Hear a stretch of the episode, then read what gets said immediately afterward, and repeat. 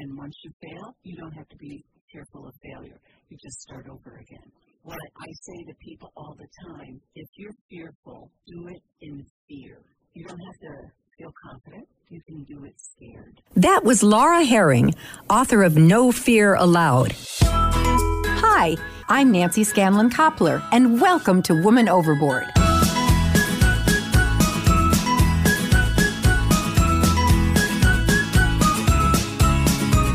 Have you ever been told that you go overboard?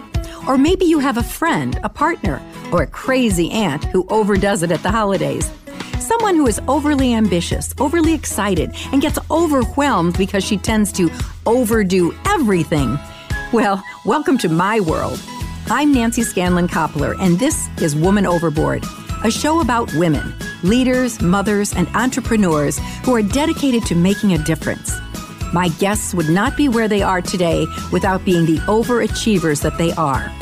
Women who, I believe, put a positive spin on the words, woman overboard. Today,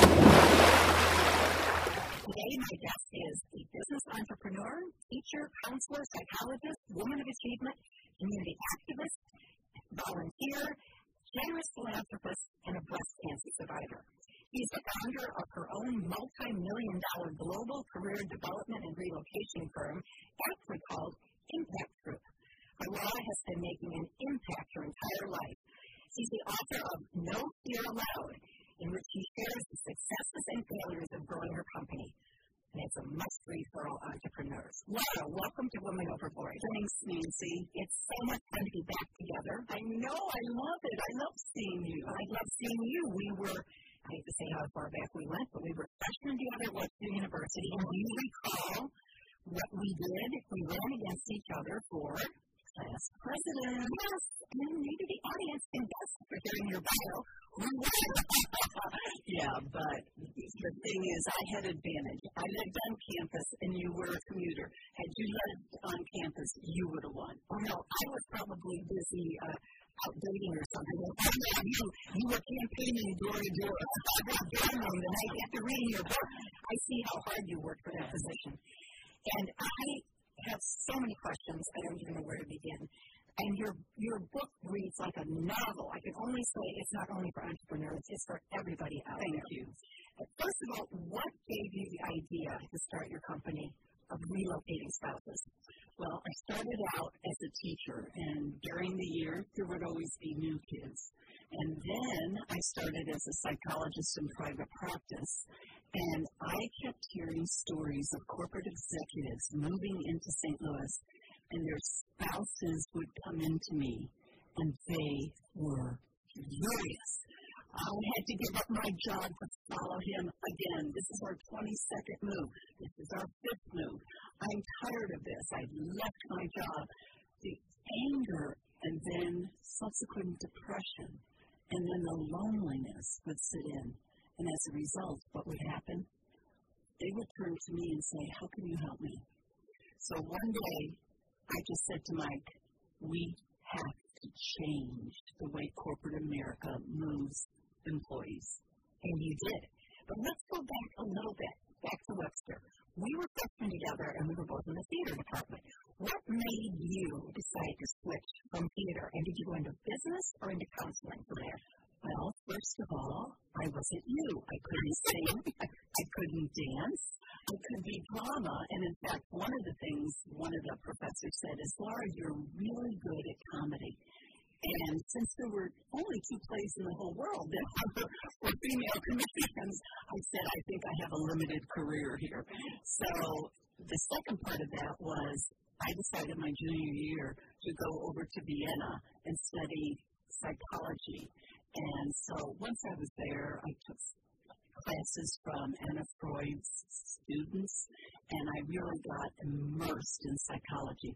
So when I came back, they told me I had to take my junior year over again if I wanted theater arts. And I said, nah, don't think so.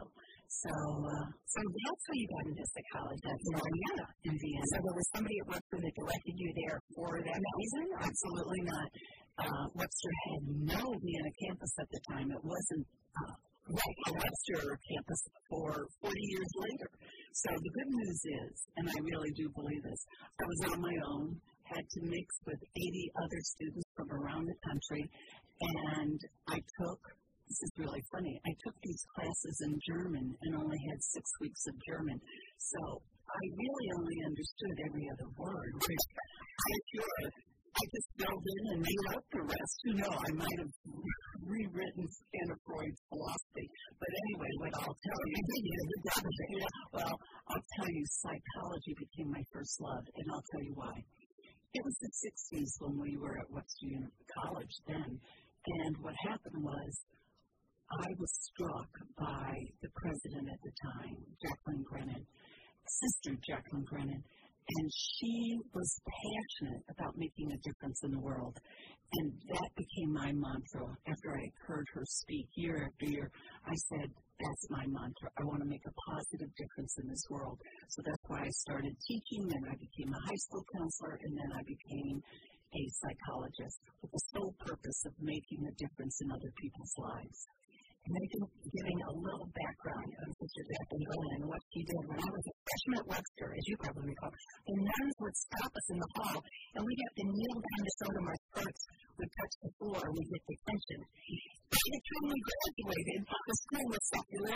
There were as many boys in the school as there were girls. Now, all the girls were braless. The boys' hair was longer than the girls. What a transition we went through. Oh, my gosh. And you know what? That, in and of itself, was so encouraging.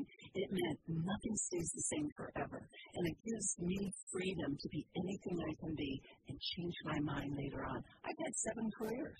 And what I'm talking to students about all over the country in commencement addresses is just that. Who you are now will not be who you will be, and that's okay. You say in your book a lot, act as if.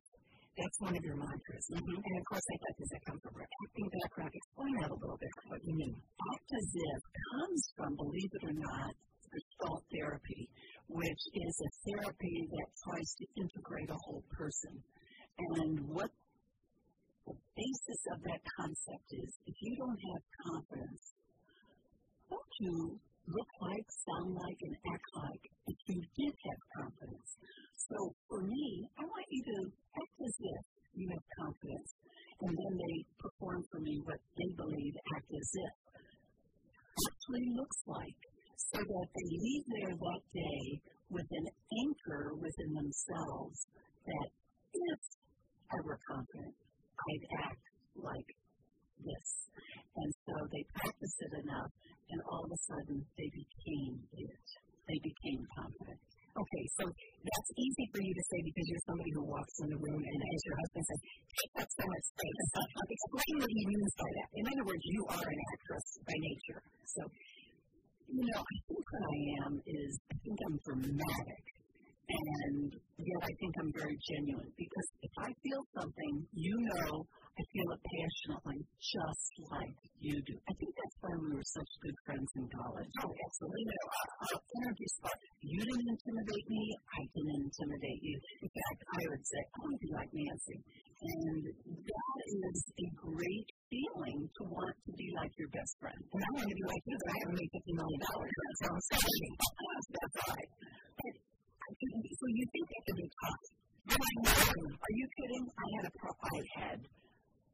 so many kids in high school that I had to help shape their self-confidence. I had to literally talk them off the edge. And I might even say, from a suicide, and I would say to them, Mary Jo, how would I handle this situation?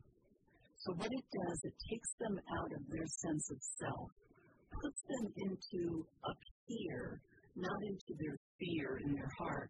They go, well, you would, and then they would develop. And I would say, pretend to be me right now. Let's not jump over the edge. And let's figure this out. I want to get follow up with this because you talk about this in your book about how they seized you, the other teachers, you were in the dean's store, and they thought, oh, she's ready to get Dr. Jaden about drugs. How were you so readily able to do that? And was it because of your background in Vienna, the psychological studies that you did? That's a great question. No one has asked me that. You know what it is? I love kids. I really do. And kids listen to me because I genuinely care about them and what they have to say. Every Thanksgiving, Mike and I spend probably half a day talking to our 20- and 30-year-old nieces and nephews, helping them get to the next stage of their life because no one else is asking them. We genuinely care. So for me, if those teachers at the time who were 50 and 60 thought this 24-year-old could help, I was there. I mean, I was there. But something happened that made you leave the teaching profession, and one of the things I thought was so funny when you said they came in to review you, they said, "You write too loud on the blackboard." And we were getting together with parents at 6 in the morning, and they said, "She's overachieving, making the other teachers look bad." That is absolutely what happened. And what I realized, I couldn't bring my best self to teaching. I was getting criticized for it. And the head of counseling was just a do-nothing. And for me, that was driving crazy. And so I said, okay. And in fact, this is a true story.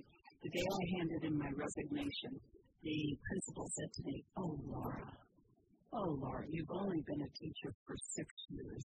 Do you realize that you are giving up $15,000 a year? $1,000,000. And so what I said to myself, well, you know, I've been a teacher for 3 and a counselor for 3.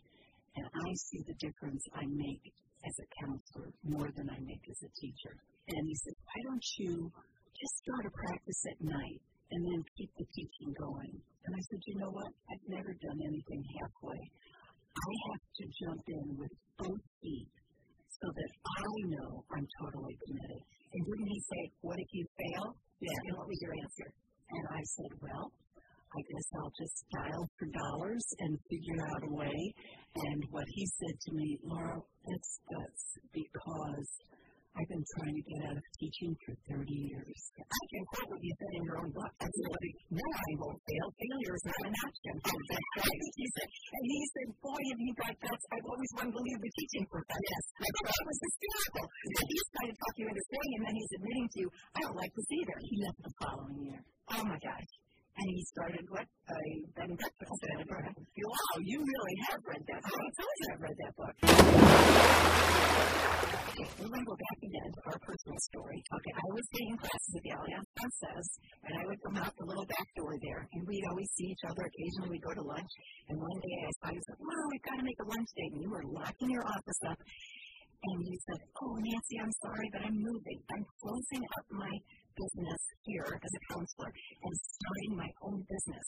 And I was so excited to hear that, but I didn't know until now why you did that. So explain what happened from being a counselor and how that catapulted into starting the Impact Group. Well, what happened was there was an interim step, and that was I started my private practice, which was called Laura Herring and Associates, even though it was only me. And I did that, and what I realized, it took me 3 years to sell my book, meaning having 8 clients a day. I'm going to stop you for a second. Talk about how you had 3 in 1 week, and what happened? I ended up on the floor. Oh my God, that is a hilarious story. Honest to God, true story. Hilarious. As I think of it now, it's like, what would most people have done? Some other people don't do this. I had 3 appointments that week. And now for me, that was $75. In 1976, that was a lot of money, right? That's a week's worth of groceries. So I was so excited. And so all of a sudden, I was always dressed, ready for my clients when the phone rang and one of the clients canceled. Well, you can't imagine when someone says, I'm canceling, and they didn't reschedule immediately. I didn't know why. We didn't have a 24-hour cancellation policy. Right? No, I was just grateful. And I didn't tell anyone. And so then I was so upset, I laid on the floor and cried. I can tell you what I had on. And I cried and cried because it's like, this is so much harder. $25 is a lot of money. Yes. And so anyway, I cried, and then I fell asleep. And I missed my next appointment because I was sound asleep on the floor. They were knocking on the outside door, and I didn't open it. And then I found out. They called me later, and they go, "Where were you? I was there." Then I became hysterical, and I made it a point. Okay, this is God's way of telling me, dial for dollars. And what I did is I called community centers, schools, churches, anyone, and I'd offer them a free speech on families, how to have a tighter knit family, how to deal with this, how to deal with that. And I started getting bookings, and then I would hand out my cards. And within 3 years, I was really having a very heavy case. Laura, I just love you for telling the story, and I think people need to hear this. I remember when I used to practice speeches, my mother was so hard on me. She would make me redo the speech 100 times until I was on the floor having a tantrum. But you were on the floor having your tantrum and fell asleep from the tantrum. But I think what people need to know is we're all human. Yes, we all have those feelings. We all have those moments. But you ask yourself, did I make a mistake? What have I done to my family? I hadn't had children yet, so Mike was making $5,000 or $6,000 as a high school counselor. So it was a huge loss of finances for my family. But you ended up building that counseling. Well, I did. Well, you know, God gives us inspiration. Mike, my husband, has always been supportive of my career. He was very happy being a high school counselor. That was not a big enough stage for me. I can remember it, and it wasn't a big enough money paycheck, you know. So anyway, I asked him if I could take a certain percentage of what I brought in and go get more training. So for the first 6 years in private practice, I would leave 6 weeks a year at different times and study with the best therapists in the country, Virginia Satir, Gestalt, and then Eric Erickson and Ericksonian hypnosis. And anyway, I was so blessed. And then the best part was I got another master's in neuro-linguistic programming from the writers of that therapy. And I did it for 6 years, probably 3 weeks a year. And that course of study, neuro-linguistics, gave me the opportunity to walk in confidently to every session knowing I had a tool chest and I could help whoever walked in.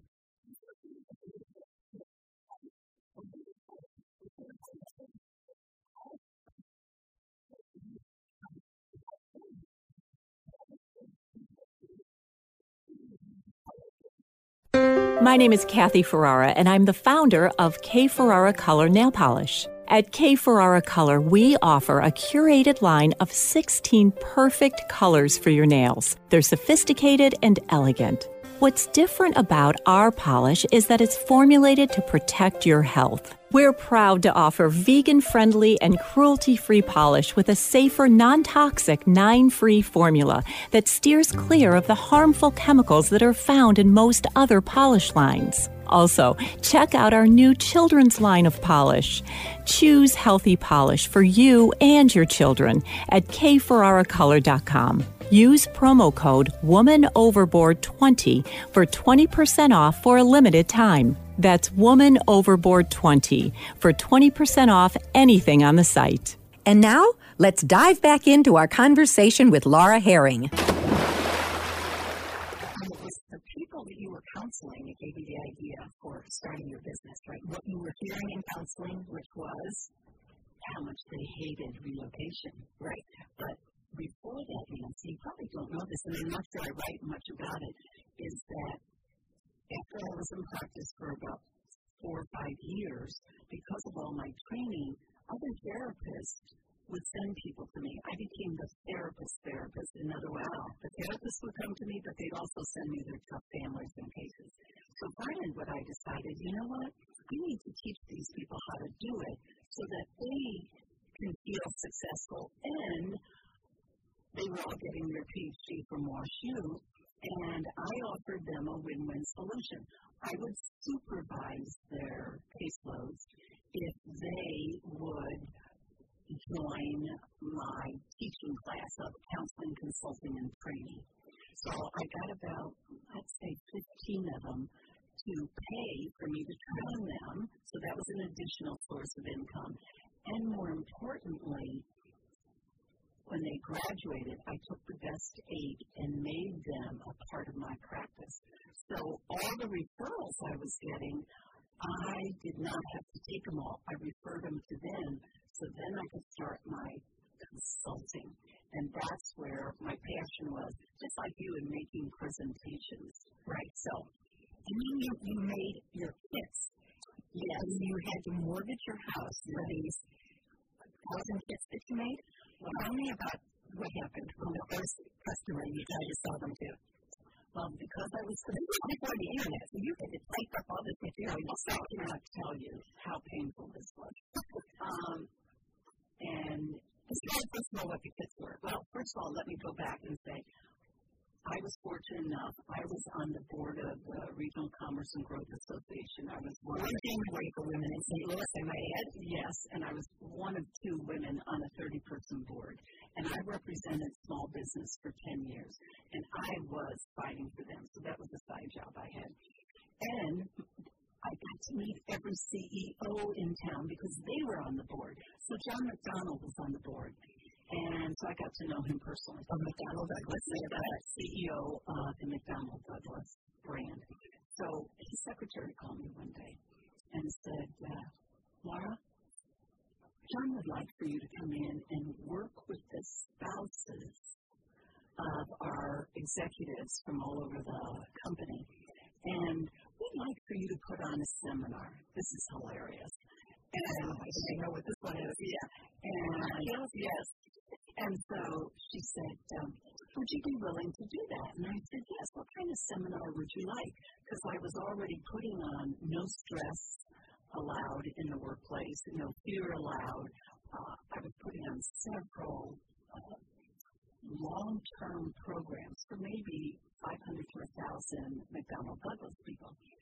And so she said, well, she said, I was thinking it might be nice to teach these executive spouses how to have confidence when cocktail chatter time came. I said, Carol, what an insult, right? Are you serious? She said, oh, yes, I think it would build your confidence. I said, Carol, these are successful women and men in their own right. They don't want that. And she said, Laura, we're hiring you. And I said, well, I'll tell you what, I'm uncomfortable teaching that. It doesn't go in sync with my values.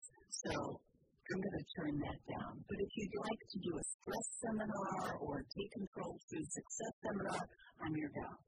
So she hung up. I said, by the way, Carol, here's what I predict. Those spouses, if you try to teach them cocktail chatter, they will not show up after lunch. And guess what? They didn't. So calls me with her tail between her legs, and she says, okay, Laura, you were right. They didn't show up. I said, how gracious of you to tell me that. I really appreciate it. How can I help you? So then I put on the take control to success. But she said, what are you going to teach? I said, well, I don't think that's for me to decide. Let's get 2 focus groups together. I will interview them, and I'll find out what they want to learn. Oh, there's your psychologist coming in right there. You know, what do you want to learn? Yeah, that's the important thing, right? Not pushing something down their throat. But either way, when you have a bunch of wine, you need help with cocktail chatter, right? Because all you need is the wine. Well, anyway, the Lord was with me, and so one day I went through these focus groups, and they wanted to know how to move from place to place. So the very first day, I would ask them, what's the hardest part of being a spouse of a corporate executive? Honest to God, Nancy, I went around the table. I only allowed 20 people in a seminar at a time. All 20 said, relocation, relocation, relocation. So that's a long story as to how I decided to invest in that. So I called Carol up. Pardon me. And I asked her to set up a meeting with John McDonald. She said, oh, Laura, he doesn't have time for meetings with you. I said, really? I said, okay. Well, I knew John did a seminar with the managers down the hall from me. So I said to the women and 3 or 4 men, and I said, I'll be back in about 15 minutes. Just talk amongst yourselves. So I hadn't done the exercise yet. So John comes out of the meeting. I said, John, they want to meet you, and they want to just see you, and they want to share one exercise with you. Well, all right. And I said, listen, John, it'll take 10 minutes. He said, okay. So I literally drugged him in like this, and he didn't know what was coming. So I said, okay, let's share with John what's the hardest part of being a corporate spouse. I had not prompted them. I just trusted that they're going to be like the other 25 groups I led, and each one said, relocation, relocation, relocation. And so I said, John, it seems you have a problem. He crossed his arms and he looked at me and he said, Laura, solve it. And that's how I got in to this. Wow. That's exciting. Yeah. And I know it was a little bit of a struggle from there, which we'll get back to. But I want to ask you one thing about your childhood, because there's something that happened in your childhood that really helped you not emphasize empathy. I can't come up with that word. So well with families who were relocating. Right? That's a great segue. And it's so interesting that you mentioned that, because I revisited my Memphis home this weekend at Thanksgiving. And let me tell you, I was devastated to see it. Because, you know, you think you grow up in this nice big house, and now it's a tiny little home. But we had just moved there from St. Louis. Literally, the boxes were stacked a mile high. Mom, we had 5 kids. Mom was trying to organize it all. And she said, you guys just get out of the house. Let me just do this. And so I went out of the house, and there were 3 teenage girls, 13, and they were sashaying down the street. No sidewalks, just sashaying. And I said, hi, you guys. And they go, Laura, wait. And they go, oh, you guys, we got here a damn Yankee. I had no idea. In my mind, I'm thinking, no, we're the St. Louis Cardinals. We're not a Yankee, you know. And so I said, really? I said, well, okay, yeah, I just moved here, and what are you doing? Where are you going? Well, we're going to cheerleading practice. I said, oh, can I go with you? Oh, no, we get cheerleaders in April. This is now August. And then they continued walking. And I went in the house, and I said, Mom, what's a damn Yankee? And she said, I don't have time to tell you, but I just emptied the bookcase upstairs. There's a book called Gone with the Wind. Read it, and by next week, when you go to class, you'll know what a damn Yankee is. Now, my mother was from New Jersey, which really was a damn Yankee. She could have told me, I love that you stole a page from one of Scarlett's quotes. Yeah, and I go hungry, but I said, what? I will never be, well, I said 2 things. I'll never be lonely again. But I said, if I can't be popular, I'll be smart. And I made the decision right then and there, because I was kind of average in St. Louis. You know, in grade school, you could get A's and B's, and just because all your friends just did A's and B's. But I said, okay, I'm not going to be popular here. That was obvious to me. And so I said, I'll be smart. It was the best decision I ever made in my life. Well, you are very smart, obviously, with what you've achieved, and your educational level is beyond extraordinary. One other thing that we have in common is Catholic school upbringing. And I love the story. I had my issues with moms. I was called, it means you're a little scatterbrain. Oh, really? I was talking all the time. But the nuns, you know, I had issues with some of the nuns. Some of them were wonderful, but as you know, some of them were very strict. Yeah, particularly 50 and 60 years ago. Right. And you had, oh, wasn't that long ago? Sister Mary Howard. Oh, my God. I know a lesson, but you made it a positive. What happened? Well, I decided, I was 13. She was my drama coach. She wasn't particularly a warm person, and she was quite dramatic herself, and her habit would always flow behind her. And so I said, okay, I'm going to keep a journal, and I'm just going to pour my feelings out, and I'm going to give it to Sister Mary Howard so she could read it, and maybe she could take me under her wing and kind of guide me through this high school thing called the relocation thing. Yeah, the relocation thing. So anyway, I gave it to her, and I swear, Nancy, it must have been 56 pages of handwritten, and I poured my heart out, and I got it, and it was covered with red ink, and what I later found out, some blood, because she bit her finger. But she corrected the grammar, she circled incomplete sentences, and she said, Laura, you're a B writer, you'll always be a B writer. And she threw it at me. And I asked Sister Mary Howard now to read your book. Well, here's the hilarious part. She left the convent 6 years later and ran away with the director's title. Maybe we could say she got smart. Like Sister Jacqueline Griffin. Yeah. But I was a good teacher, so we had to run away. What I learned from that experience was I gave her too much power, because I was afraid to write after that, okay, until I got much more mature. But secondly, what I realized, okay, I might have to buckle up and do this all by myself, and that made me stronger. You work through your fear, and since that's the name of your book, No Fear Allowed, everybody has fear, right? It's a human feeling. And I understand as a psychologist, you can explain the physiological bodies of fear, what it does to your body.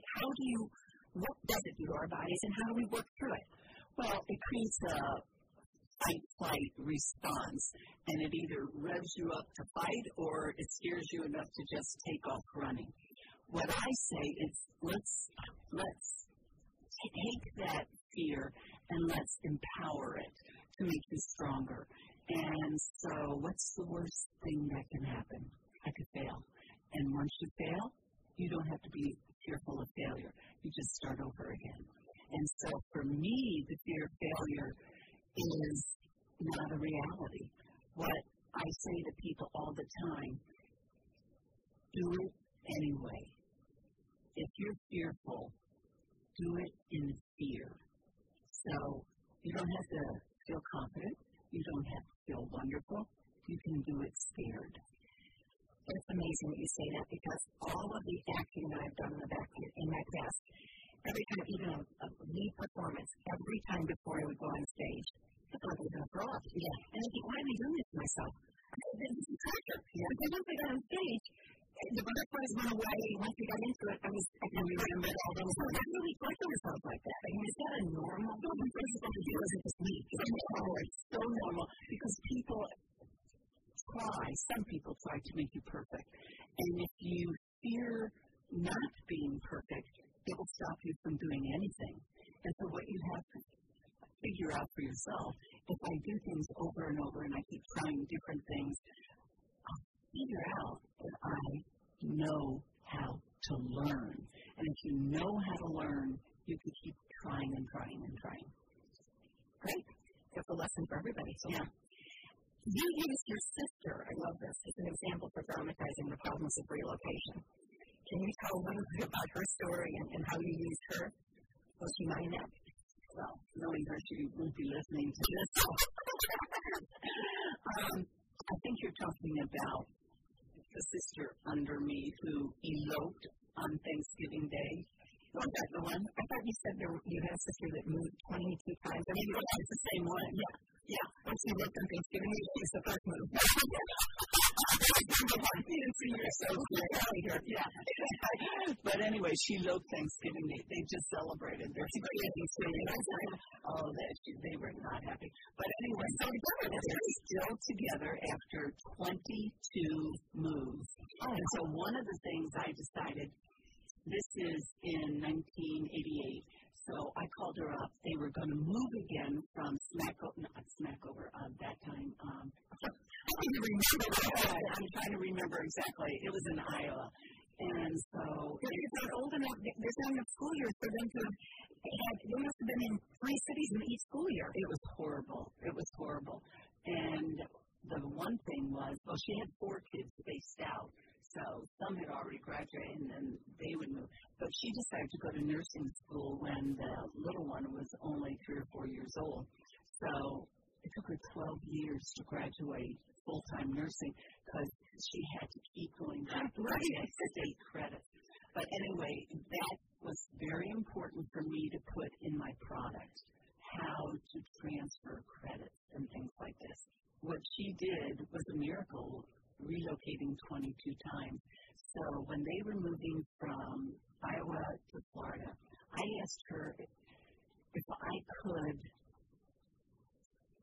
film her, take pictures. At that time, they were slides, right, of her family going through the moving process, because I would be giving speeches and nobody really got it because all these HR people had never relocated.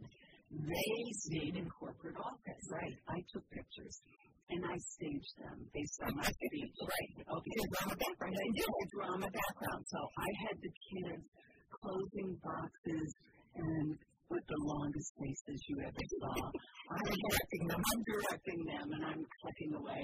And then I'm saying, okay, lean against the window and wave goodbye. And then go to the neighbor and hug them goodbye. And not you think because easily because they did it one time. And they were truly sad. And they were sitting on the doorstep going like this. And I say, okay, now uncross your legs and look pigeon toed or something. You know, they were great. And I made 32 slides, and as a result, instead of going in and doing a pitch to corporations one-on-one, because I didn't have the money, Nancy. It cost a lot of money. It cost like $300 and $400 for an airplane ticket at that time, right. And a hotel was $100. I didn't have that kind of money, and so I would ask to speak at conferences. And those conferences, I said, let me tell the story of a relocating family. So I would tell these stories, and IBM would come, and Abbott Labs would come, and Johnson & Johnson would come, Pfizer would come, and all of a sudden I had 20 people in a room, and if I could get one to cry, I could get them all to cry. Wow. And so I would close everyone. I know. I always started it out with, how many of you have ever relocated? So I knew my audience, and they would, no one. I thought, well, then sit back and take a look at the journey that your employees are going through. Wow. And so with that, honest to goodness, these are still my friends today. I got an email from one of them, Jerry Coran, my first big client. And John McDonald, I was going to ask you about that. Yeah. You need to tell that story. How you corralled him at that convention. You were at a convention where you had to have a booth and you didn't have a booth, right? And you are so good at remembering this. Mike made it for you, correct? He made a Pfizer for me, and our product name was Momentum. And it was plan books and tapes. And I looked at him and Mike, he said, what am I going to do with that? He had a second for my business suits. But when you got there, you had to wear it, right? I had to wear it. You didn't have a booth. They said, if anyone, they weren't talking to me, if anyone is caught selling outside of the showroom floor, you will be kicked out. Means what you have to understand, it costs $1,200 for a booth. Oh, I couldn't. It only cost $500 to go to the conference. And so I did that, but I couldn't afford a booth. So I said, okay, the good Catholic girl in me, I would wear the visor every day throughout the conference. Because, and I carried the suit, literally a suitcase with me, because if anybody asked what is momentum, I'm just answering them. You know, I'm not selling, I'm just telling them. So what would happen, and this was so delicious, no one was asking me. And the last night, I'm in a black evening gown, well, cocktail dress, and I still have a nice, very grand, my spot eye. Here's why. He stood out because he had just been in a car wreck, and his neck was in a brace, And the reason I selected him to follow is for three reasons. One, I know through studying Ericksonian hypnosis for 2 years that the unconscious is more powerful than the conscious. So if I went up to him, he may not feel the love. So the second thing I learned is peripheral impact of seeing people peripherally is more important than face-on. Wow, you're going to take up inside with people. So, and the other thing is to be constantly in his sight of vision, whether he went left or right. And the third reason was because he had this neck brace on, I could figure out who he was in a crowd. I love the humor in your writing. You said, unfortunately for Gary, he'd been in an auto accident. But fortunately for me, I had a neck brace, so I could spot him in the crowd. Yeah. And then it really was true. And so I followed him around that whole evening, and he didn't come up to me once. Oh. I was devastated. Okay, my peripheral vision was bad. Could be affected. But anyway, the last day, he was the president of the Relocation Association. So he gave the closing speech, and I watched very carefully for the door he was going to exit to. And so I literally was in the middle of the auditorium in a middle aisle seat, and I'm like, okay, is he going left? Is he going right? So he went right. So I ran ahead and got in front of the door and literally blocked the door.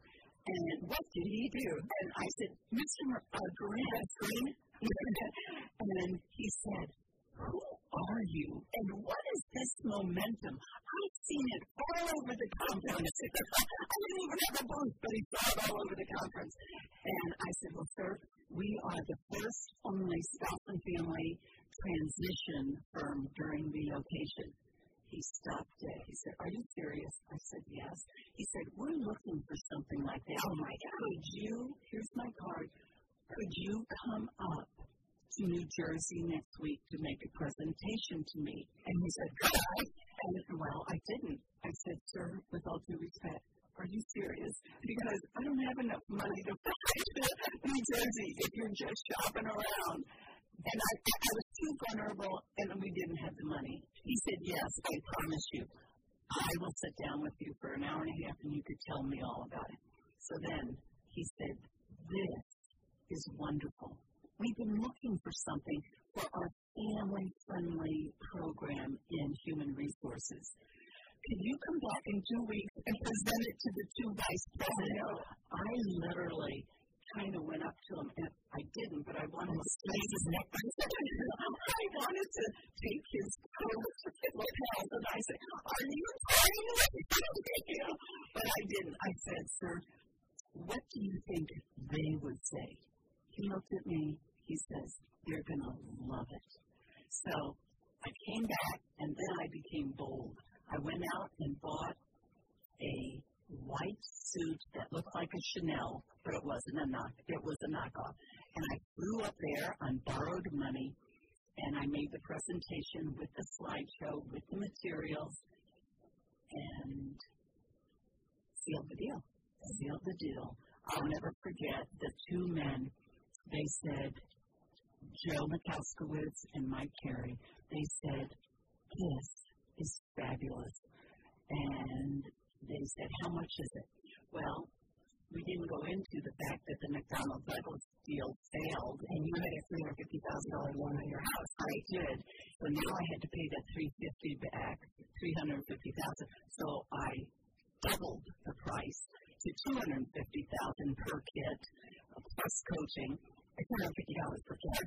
$250 per kit. And so I said, sir, how many do you relocate? And he said, 1,000 a year. And I said, well, how many do you do every year? He said, no, 1,000. Well, and then he hemmed and hawed. He said, we really do about 5,000 annually. I said, why don't I give you a discount for 5,000? And he said, okay. And they quickly calculate that. And he said, how do you want to be paid? And I looked at him, And I said, cash. They wrote up howling. They said, you're an entrepreneur, aren't you? And I said, yes, sir. And they go, we love helping female entrepreneurs. And that was a God thing. Wow, that's amazing. And guess what? Mike and I still fly down once a year to see Jerry Coran and his wife in Florida. Oh, that's fantastic. And one of your sayings is building relationships one fund at a time, or building an impact one relationship. In reading your book, the wealth of friends you've made along the way is just phenomenal. I know. You have got a natural ability to make friends and keep friends. But for those out there who are listening, who are a little more shy, a little more reticent, don't have the moxie, that you have, what kind of advice would you give them? The simplest thing, Nancy, is it's not about me. It's about their story. So I ask them their story. I say, tell me about you. What got you into relocation? How long have you been doing it? Or what got you into television? What got you into podcasting? And people want to tell their story.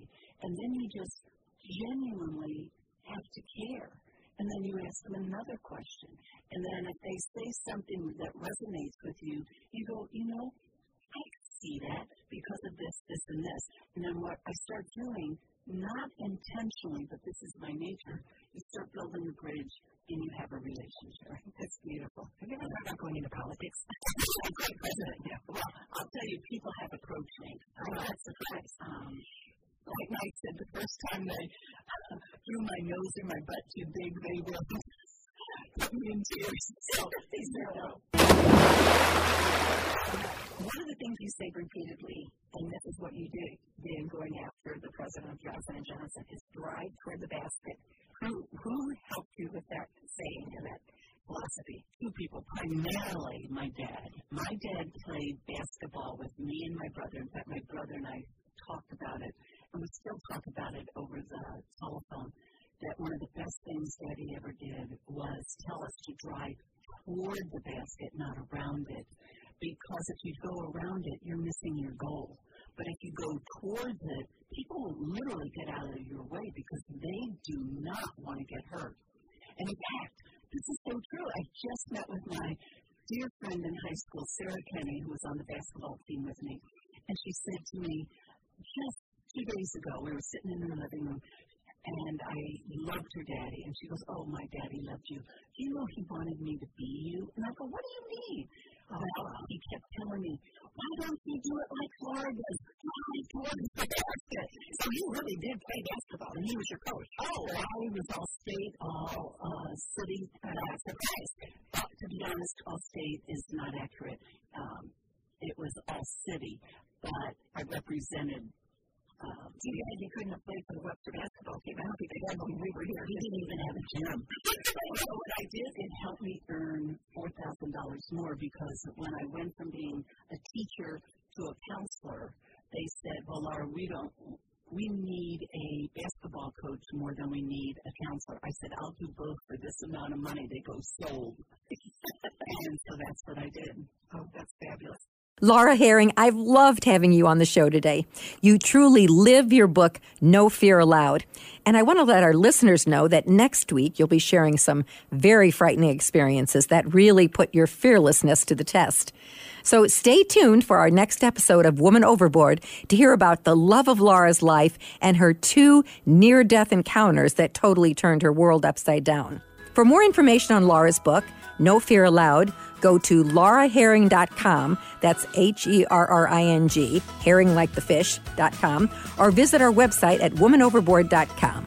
If you or anyone you know would like to be a guest, place an ad, or comment on our show, go to womanoverboard.com or email me at nancy@womanoverboard.com. Thanks for listening.